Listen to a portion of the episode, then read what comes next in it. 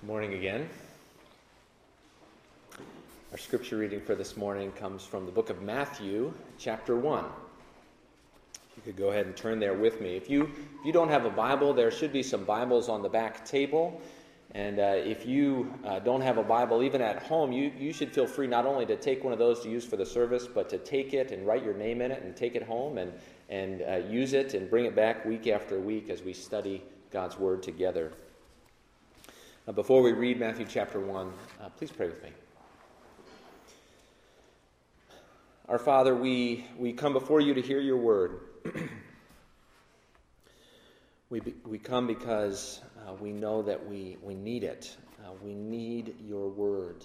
Uh, Jesus said, Man does not live by bread alone, but by every word that comes from the mouth of God. And so we come uh, to your word to find life. And yet we know that the scriptures are, are all about your Son, and so we come to hear about Him. Uh, we come to hear about Jesus. We come to hear about the gospel. We come to hear about the good news. And we pray, Father, that you would speak your good news to our hearts this morning. That you would open our hearts and open our minds and open our eyes and our ears. Uh, that we would understand and that we would believe and that we would put our faith more fully in your Son, Jesus. We pray these things in Jesus' name. Amen.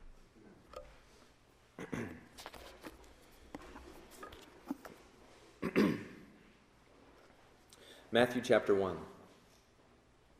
The book of the genealogy of Jesus Christ, the son of David, the son of Abraham. Abraham was the father of Isaac, and Isaac the father of Jacob, and Jacob the father of Judah and his brothers, and Judah the father of Perez and Zerah by Tamar, and Perez the father of Hezron, and Hezron the father of Ram. Ram the father of Amminadab, and Amminadab the father of Nahshon, and Nahshon the father of Salmon, and Salmon the father of Boaz by Rahab, and Boaz the father of Obed by Ruth, and Obed the father of Jesse, and Jesse the father of David, the king. And David was the father of Solomon by the wife of Uriah, and Solomon the father of Rehoboam, and Rehoboam the father of Abijah, and Abijah the father of Asaph, and Asaph the father of Jehoshaphat, and Jehoshaphat the father of Joram, and Joram the father of Uzziah and Uzziah the father of Jotham, Jotham the father of Ahaz, and Ahaz the father of Hezekiah, and Hezekiah the father of Manasseh, and Manasseh the father of Amos, and Amos the father of Josiah, and Josiah the father of Jeconiah and his brothers, at the time of the deportation to Babylon. And after the deportation to Babylon, Jeconiah was the father of Shealtiel, and Shealtiel the father of Zerubbabel, and Zerubbabel the father of Abiud, and Abiud the father of Eliakim, and Eliakim the father of Azor, and Azor the father of Zadok, and Zadok the father of Achim, and Achim the father of Eliud, and Eliud the father of Eleazar, and Eleazar the father of Matthan, and Matthan the father of Jacob, and Jacob the father of Joseph, the husband of Mary, of whom Jesus was born, who is called Christ. So all the generations from Abraham to David were 14 generations, and from David to the deportation to Babylon, 14 generations, and from the deportation to Babylon to the Christ, 14 generations. Now, the birth of Jesus Christ took place in this way. When his mother Mary had been betrothed to Joseph, before they came together, she was found to be with child from the Holy Spirit. And her husband, Joseph, being a just man and unwilling to put her to shame, resolved to divorce her quietly. But as he considered these things, behold, an angel of the Lord appeared to him in a dream, saying, Joseph, son of David, do not fear to take Mary as your wife for that which is conceived in her is from the Holy Spirit. She will bear a son, and you shall call his name Jesus, for he will save his people from their sins. All this took place to fulfill what the Lord had spoken by the prophet Behold, the virgin shall conceive and bear a son, and they shall call his name Emmanuel, which means God with us. When Joseph woke from sleep, he did as the angel of the Lord commanded him. He took his wife, but knew her not until she had given birth to a son, and he called his name Jesus.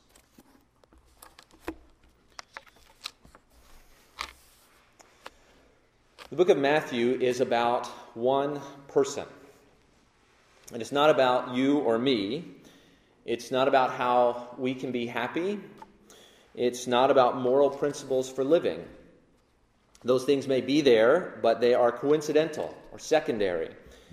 And they're not the main point. Uh, it's too easy to read the Bible and uh, only to look for stuff that will help me, or even to find only a list of do's and don'ts.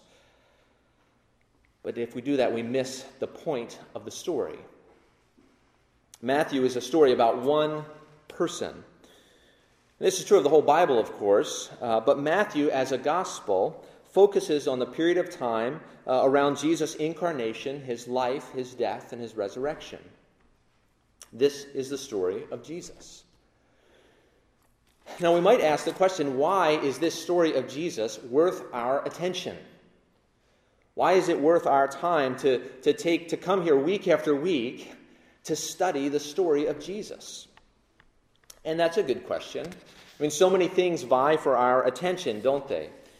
We have our, our families and our jobs and, and uh, studying for the next exam. There, there's world politics and global, global crises. Uh, there's the third Hunger uh, Games movie coming out. There's email and there's Facebook and there's text messages and there's tweets. Why should I give my attention to Jesus? Well, the answer of Matthew chapter 1 is because of who Jesus is and what that means for all people. We're going to look at Matthew chapter 1 this morning and see a number of things about Jesus with, with profound implications for all people everywhere. Now, these themes that we're going to look at, they're introduced in chapter 1, and then they're really expounded throughout the book of Matthew. Uh, so we're not going to say everything there is to say about these things, but we're just going to introduce them the way Matthew does, giving little hints, really, of what the whole book is going to be about as we study it uh, through the next couple weeks. Well, there, there are six things we're going to look at uh, about Jesus' story that make it worth our time, that, that call for our attention. Uh, you, you can see it in your bulletin, there's an outline there. Uh, six things. First, Jesus' story, story we're going to look at, is, is really about all people. Second, Jesus comes to bring God's blessing. Third, he comes to bring God's rule. Fourth, Jesus comes to bring God's presence. Fifth, he comes to bring God's salvation. And then finally, we'll see Jesus comes to bring God's rest. Now, we could have just said, well, this story is really about God's work, and so um, that alone commands our attention, right? If, if God is doing something in the world, we should sit up and listen. And yet, there's more than that, and that's what we're going to we're going to look at this morning. First, Jesus' story is about all people. Uh, Matthew begins this story in a very Jewish way. He begins with a genealogy, which, if you read the Old Testament, you see that's a very Jewish thing to do. He, he, he introduces Jesus right in the beginning as the son of David, the son of Abraham. Uh, Abraham and David are great heroes uh, of the nation of Israel. Abraham was the one to whom all the promises were given right from the start. Uh, David, of course, is the great king right? The original anointed one or Messiah or Christ. And yet, Matthew then uh, just as quickly shows that this story, while it's, it's about, it, uh, it's, it's not just about the Jews, right? It's not just about the nation of Israel, but it's about Gentiles as well. Uh, you'll notice as you look through this genealogy that there are four women uh, listed in Jesus' genealogy Tamar, Rahab, Ruth, and the wife of Uriah. Now, that in, in and of itself is a, is a bit odd for that day that, that Matthew would include women in, in the genealogy, but it's even odder that all of these women are Gentiles. None of them are Jewish, none of them are Israelites by birth. So, so why include these women and, and why include specifically Gentile women in the genealogy? Well, the scriptures have always moved toward giving uh, an equal dignity to women alongside men, right? Uh, God created man male and female after his image. Matthew is no different. Uh, women have a role in this story of Jesus, not just men, it's not just about guys. Uh, later, Paul will say in the New Testament that in Christ there is no male or female. And Matthew is telling us the same thing by the way he tells this story. But why Gentile women? I mean, there are four great women in Israel's history that are frequently mentioned in Scripture, but they're not the women that Matthew mentions, right? I mean, he could have mentioned Sarah and Rebecca and Leah and Rachel, but he didn't do that. Those women are absent from this genealogy. He includes these four Gentile women instead. Why does he do that? Uh, again, I think the point is to show us that who is important to Jesus' story. This is not just about men, but it's about women as well. This is not just about Jews, but about Gentiles as well. And of course, as we read the genealogy and we think about the people included there, we find another category that jumps out at us, another group of people included. This is not just about saints, this is about sinners. Eh, eh, with the exceptions of, of Boaz and Ruth and Joseph, who are pretty upright people if you read their stories, everyone else in this list is suspect. I mean, this list is full of, of murderers and adulterers, uh, prostitutes, polygamists, occultists, and even baby killers. Right? Jesus' family is full of sinners. And so, male and female, Jew and Gentile, sinner and saint, the story of Jesus is really a story for all of us. Jesus' story is a story about all people, people like you and me. Now, the Bible uses the phrase the nations as kind of shorthand for talking about all people. And the nations have a very specific role in Jesus' story, according to Matthew. Uh, Matthew is a story. It's about Jesus, but it's a story of Jesus told in order to teach the nations, in order to teach Jews and Gentiles, uh, you and me, in order to, to teach us to follow him. Matthew is calling us to respond to this story. That's where Matthew ends. You, you may remember, we, we read uh, the last few verses of Matthew a few minutes ago. Uh, this is where the story is going Matthew 28, 18 through 20. Uh, Jesus says, All authority in heaven and on earth has been given to me. Go therefore and make disciples of all nations. See, Matthew wants all nations, all peoples, to learn what it means to be disciples of Jesus. That's what this story is about. Uh, to be a disciple, of course, it means to follow Jesus, right? It, it means to submit to him, it means to yield to him. It means to let Him retrain your thinking and your practices. Uh, to be a disciple means to have our minds so shaped by who Jesus is and what He has done that we see life differently. That we see work and play and poverty and politics and love and romance. That we see art and music and relationships and family. That we see all things differently than we did before because now we see them in light of Jesus in light of what he came to do. And as a result, of course, then we will live differently in the midst of those things. Well, Jesus' story is about all people. It's about what Jesus does for Jew and Greek, for male and female, for sinner and saint. And it's about calling all people, calling the nations to become disciples of Jesus by following him.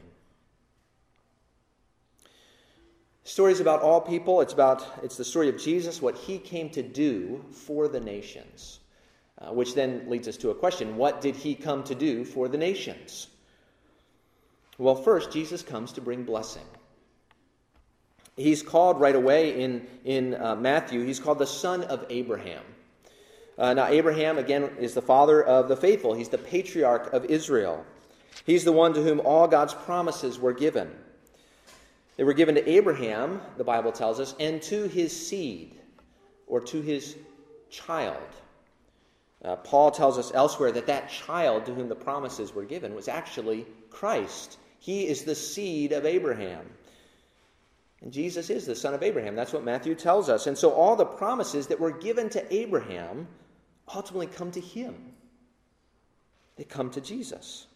Uh, we'll see this throughout the Gospel of Matthew as we read through it. Uh, there's this phrase, it's first found in Matthew 1 22. It says, All this took place to fulfill what the Lord had spoken by the prophet. You see, Jesus' story is a story of fulfillment. Uh, he's the true heir of God's promises to Abraham. He's the completion of Israel's story. He's the fulfillment of everything that God has been doing from Abraham onward. And of course, one particular uh, promise to Abraham that we'll see fulfilled is God's promise to bless the nations through Abraham and his seed. Which makes Jesus, of course, the, the seed of Abraham, the child of Abraham, the one through whom God will bless the nations. And what this means for us is that if we want God's blessing, his favor, we look to Jesus. God's blessing doesn't come through moral activity, it doesn't come through church attendance, it doesn't come through being spiritual. God's blessing, His favor, His love, His grace comes through His Son, Jesus. Now, you might wonder why that is, or, or how that is, or what that means, and those are all good questions. We'll answer uh, some of those maybe as we keep going today. Uh, some of those we'll answer as we look at Matthew in the weeks to come, so you have to keep coming back if you want to know the answers. Um, but for now, the, the point is God's blessing comes through Jesus. Jesus came to bring God's blessing. But he also comes uh, to bring God's rule. Jesus is not only the son of Abraham, but he's also the son of David. Interestingly, the genealogy actually puts this first in Matthew 1 1. It says, uh, Jesus Christ, the son of David, the son of Abraham. It's the first title given to Jesus. It's also a title, as we read through the story, it's a title given to Joseph. Chapter 1, verse 20. Joseph is called son of David by the angel. Now you might wonder why this little story after the genealogy, why is that here? Uh, Mary is betrothed to Joseph. Uh, he finds out that she's pregnant. Uh, verse 19 is an interesting verse. Verse 19 says, And her husband, Joseph, being a just man and unwilling to put her to shame, resolved to divorce her quietly. See, Joseph calls to call off, or moves to call off the engagement, uh, which in that day was akin to divorce. And so he takes, he's taking what he sees as her sin seriously. He thinks Mary has committed adultery. Yet he doesn't want to put her to shame. It's interesting because Matthew uh, calls the, says that Joseph is just or righteous in this behavior. And just because Mary has committed adultery in Joseph's eyes, uh, that doesn't mean that he needs to make a public spectacle of her sin. So he seeks to call off the engagement in a quiet way. Now, he seems to have made up his mind, and when an angel appears to him in a dream in verses 20 and 21, the angel tells Joseph uh, that the child is not born of immorality, but is from the Holy Spirit. And he tells Joseph to name him Jesus. now, the, the, the important part for us at the moment is that, is that Joseph does name him Jesus. He names him that in verse 25. Now, by, by naming him, Joseph shows that he accepts Jesus as his own son. Joseph adopts Jesus as his legal firstborn. And, and that's actually really important. It's, it's the main point of this story to show that Joseph had adopted Jesus as his own son. Why is that so important? It's important because the genealogy ends in verse 16 with Joseph, the husband of Mary, of whom Jesus was born. Not the way we might expect, Joseph, the father of Jesus. See, the implication is the virgin birth, of course, but if Jesus is not born of Joseph, is he really a descendant of David? Is he really next in line to be king? The genealogy takes us up to Joseph, not Mary.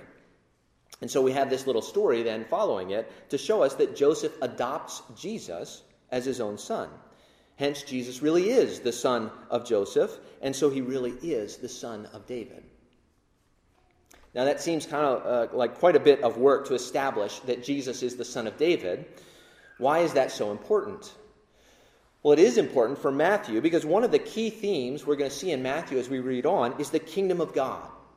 The kingdom of God is a prominent theme uh, throughout the book of Matthew. Now, David is the great king of Israel. He's the supreme example of, of what a king is supposed to be.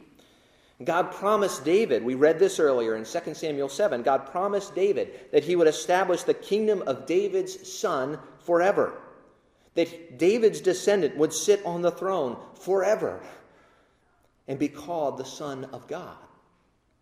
Matthew is telling us that Jesus, as the Son of David, means that he is the Son of God. He is God's promised King. He is the one whose kingdom God is going to establish. He is the one who will sit on the throne forever. Psalm 2, if we were to look at Psalm 2, Psalm 2 adds to this that the king of Israel would be a king of the nations, that all peoples would have to follow Israel's king. What that means for us is, is that if Jesus really is God's appointed king of Israel, then Jesus is God's appointed king of the nations, which means that Jesus is God's appointed king of me and you. Now, the thing about a king is either you serve your king or you seek to overthrow him. In our country, we tend to do the latter, but, but the point is there's no neutrality. Either you will serve Jesus or you will seek to overthrow his rule in your life. Either you will resent it or you will rejoice in it. Either way, his kingship is significant. Our will, our, our whim, is not final in our lives. The question is will we acknowledge that or will we rebel? Now, there's another way of coming at Jesus' king, kinship, kingship, and that is this. Do you ever feel like the world is, is just a chaotic mess? Uh, you listen to the news or you watch the news and you think things just aren't what they should be. I mean, everyone is doing what he thinks is best, and that just makes conflict worse and worse. It makes more of a mess in the world. We see on the world scene nations in conflict. We see this in politics, right, with polarized debates. We see this in our own homes. When we recognize that, when we see the world in chaos or in conflict, what we're doing is we're actually feeling our need of Jesus. Jesus, who brings God's rule to restore order to the world. That's what Jesus has come to do, to put the world back together, to bring order where there's chaos. So Jesus comes to bring God's blessing, and he comes to bring God's rule, and he comes to bring God's presence. When the angel gives Joseph a name, uh, we, we find this in verses 22 and 23. All this took place to fulfill what the Lord had spoken by the prophet Behold, the virgin shall conceive and bear a son, and they shall call his name Emmanuel. Now that's kind of interesting because no one in the book of Matthew calls him Emmanuel. In fact, the angel, uh, it says that that's not his name. His name is Jesus. The angel had just said that a, a verse or two before. And yet, here we're told that they shall call his name Emmanuel. Jesus, uh, being born of the Spirit, is the Son of God. He is God come in the flesh. Uh, God's promise to David, again, was concerning David's son, was that he shall be to me a son. And maybe in some ways that was fulfilled in Solomon, but, but not like this. Right? Jesus is the Son of God. He is God's Son. God come in human flesh. He is Emmanuel, which means God with us. If we hesitate to believe that that's really what this name means or what this is trying to say about Jesus, that he is God come in the flesh, God with us, consider again the Great Commission at the end of Matthew. Jesus promises to be with us always. Who promises to be with his people throughout Scripture? Again and again and again. God does, right? God says, Do not fear, I will be with you. That's a refrain throughout the Bible that God is going to be with his people, to care for his people, to protect his people. Well, here Jesus takes Yahweh's words on his own lips, and he's claiming to be the God who is with us. So Jesus comes to bring God's presence because he is God with us. And what does it mean that God would become man and dwell with men? What are the implications of the, the incarnation as it's sometimes called. Right? When Jesus comes, he comes as a, a vulnerable little baby in human skin. What does that mean? Well, it points to the goodness of creation. It, it points to uh, the value of human life, that he would take on humanity and come into the world to die for, for human beings. It, it points even to the value of vulnerability and God's purposes. Uh, Jesus didn't come right into the world as a conquering king, he came into the world as a little baby. And do you ever feel like, like life just seems to have no meaning? Do you feel lost in the cosmic picture of man coming from nothing and moving toward nothing? What would it look like to have God present in your life? The maker of heaven and earth, right? The one who knows all things, the one who's in control of all things, the one who, who controls the sun and the moon and the stars, the one who knows the details of your heart, to be with you. Right? Do you ever long for that kind of meaning, that kind of, of, of presence in your life? You're longing for Jesus. You're feeling your need of Him, the one who promises to be with His disciples always. God with His people. That's what gives us meaning and value in life. So Jesus comes to bring God's blessing, He comes to bring God's rule, He comes to bring God's presence, and He comes to bring God's salvation. He comes to save. You know, the angel says Jesus came to save his people from their sins. And that's a very specific thing, right? That the son of Abraham, the son of David, the son of God came to do. The angel says, You shall call his name Jesus. Uh, Jesus is the, the, the, Greek form of the Hebrew name Joshua, you may know. And, and uh, he's poss- possibly, right, throughout his life, he was actually called Joshua, right, or Yeshua. Not Jesus, which is the Greek version. Jesus is, is a new Joshua, like the Joshua in the Old Testament. You may remember Joshua in the Old Testament. He led God's people into the promised land, into their rest, defeating their enemies and bringing salvation. That's what Joshua did. That's what the new Joshua does. Jesus comes to save, he comes to bring salvation. And to save means to, to rescue, right? To, to, to rescue someone out of something that's dangerous or difficult. But Jesus came to save us from what? What was so difficult? What was so dangerous? Well, the angel tells us he came to save us from our sins. Well, why? What's, what's so dangerous about that? Well, what has our sin done? What does sin do? It separates us from God. It brings guilt and, and condemnation. It, it brings corruption to our hearts. It's made a mess out of our relationships and out of our world. We need saving a lot more than we'd like to admit. And Jesus came to save us from our sin to reconcile us to our Father, to forgive us for our sins, to renew our hearts, to unite all things together in Him, to bring reconciliation uh, between men and, and renewal to the world. We need to be saved from our sin.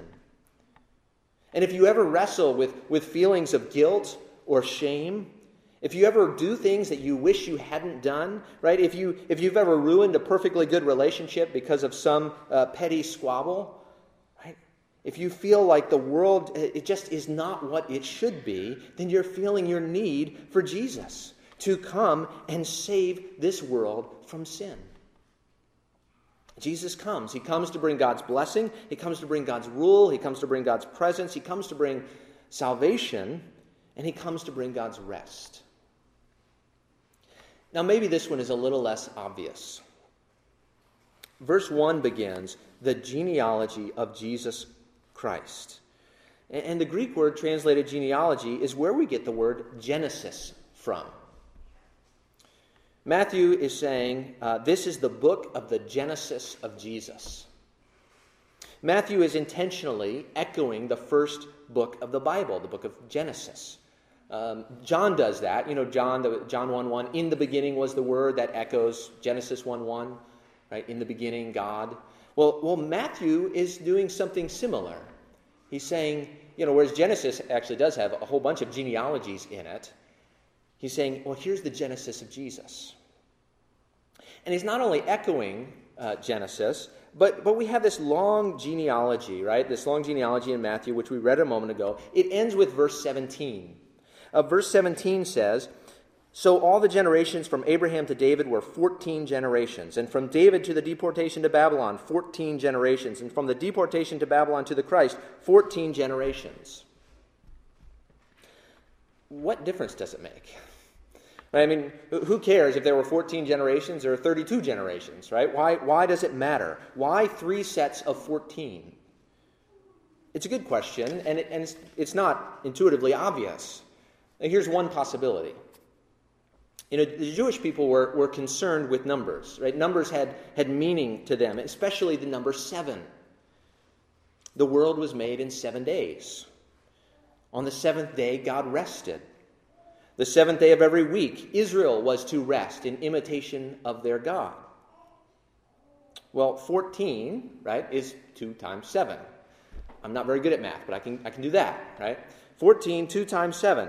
So uh, Matthew is saying there are two weeks of generations between Abraham and David, right? Two weeks, two sevens of generations between David and the deportation, two uh, weeks of generations between the deportation and the coming of Christ. That makes six weeks, right? Six uh, sevens. What comes after the sixth seven? Follow me. I know it's a lot of numbers. It's hard. But what comes after the sixth seven? The seventh seven. All right, that's weird for us to think like that, but it's not weird for Israel. Uh, for Israel, every seventh day was a day of rest. Every seventh year was a special year of rest. But then you had the seventh seventh of years, which was a special year leading up to all the, the year of all years, the 50th year, which was the great year in Israel's calendar, which was 50th year, right? 7 times 7 plus 1. It's the year of Jubilee. So, so Jesus comes. What does this have to do with him? Jesus comes, and he's the one who ushers in this, this the, the day of rest. You have the seven days of creation, and then, boom, the final day, the day of rest. You have these, these uh, the, the final week of history, so to speak, the final age before the great Jubilee. In, in Jesus, as far as Matthew is concerned, we have the culmination of history, uh, the one who brings history to its climax and will usher in the final rest for God's people. So, the story of Jesus is not just the story of Abraham and Israel and David. It's not just the story of, of male and female, Jew and Greek, sinner and saint. It's the story of all creation coming to its fulfillment. Matthew's telling us look, history has been moving throughout this time day one, day two, day three, right? Now, now we're finally, Jesus comes to bring us the rest that we need. We'll see this throughout the gospel as well. Uh, Jesus says that he's Lord of the Sabbath the day of rest. Uh, Jesus invites the weary and heavy laden to come to him and find rest. Jesus offers rest to those who will come to him, a rest that surpasses the greatest rest that this world can offer. He offers rest from sin's guilt, and rest from sin's curse, and rest from sin's consequences, and rest from the corruption of this world. He offers the hope of the final rest, that year of Jubilee, that 50th year, so to speak when we will be at complete rest, when sin will be no more. Do you, do you realize the toilsomeness of this world? Do you ever feel like life is restless, that there's this ceaseless race to keep up and stay on top? You're feeling your need of Jesus, who came to bring rest, to bring the great rest, the rest of all rests, right? To, to usher in a new life, a new creation, a new rest, rest beyond this world, and yet a rest that we can experience in this world as we come to Jesus. This is the story that Matthew's telling, right? It's the story of Jesus, yet it's a story about all people, all the nations, male and female, Jew and Greek, sinner and saint. It's a story of Jesus coming to bring God's blessing, his rule, his presence, his salvation, and his rest. Jesus comes to make God's blessings known as far as the curse is found, as the song says. These blessings are for all who will be his disciples, according to Matthew. Anyone who is willing, however imperfectly, right, to submit themselves to him and learn what it means to follow Jesus. Please pray with me. Our Father, we thank you for Jesus. We thank you that he came into the world to bring your blessings, your manifold blessings. We pray that, that we would that we would follow him, that we would give our hearts to him, that we would rest in him. Father, we know how imperfect we are. We know how sinful we are. We know how, how daily we, we, we forget to follow Him and we follow our own hearts or we follow the world around us or we follow our friends rather than following Jesus. Father, we pray that you would forgive us and that you would pour out your Spirit on us, that you would renew our hearts again, that we might again seek to follow Him day by day, moment by moment resting in Him. We pray this in Jesus' name. Amen.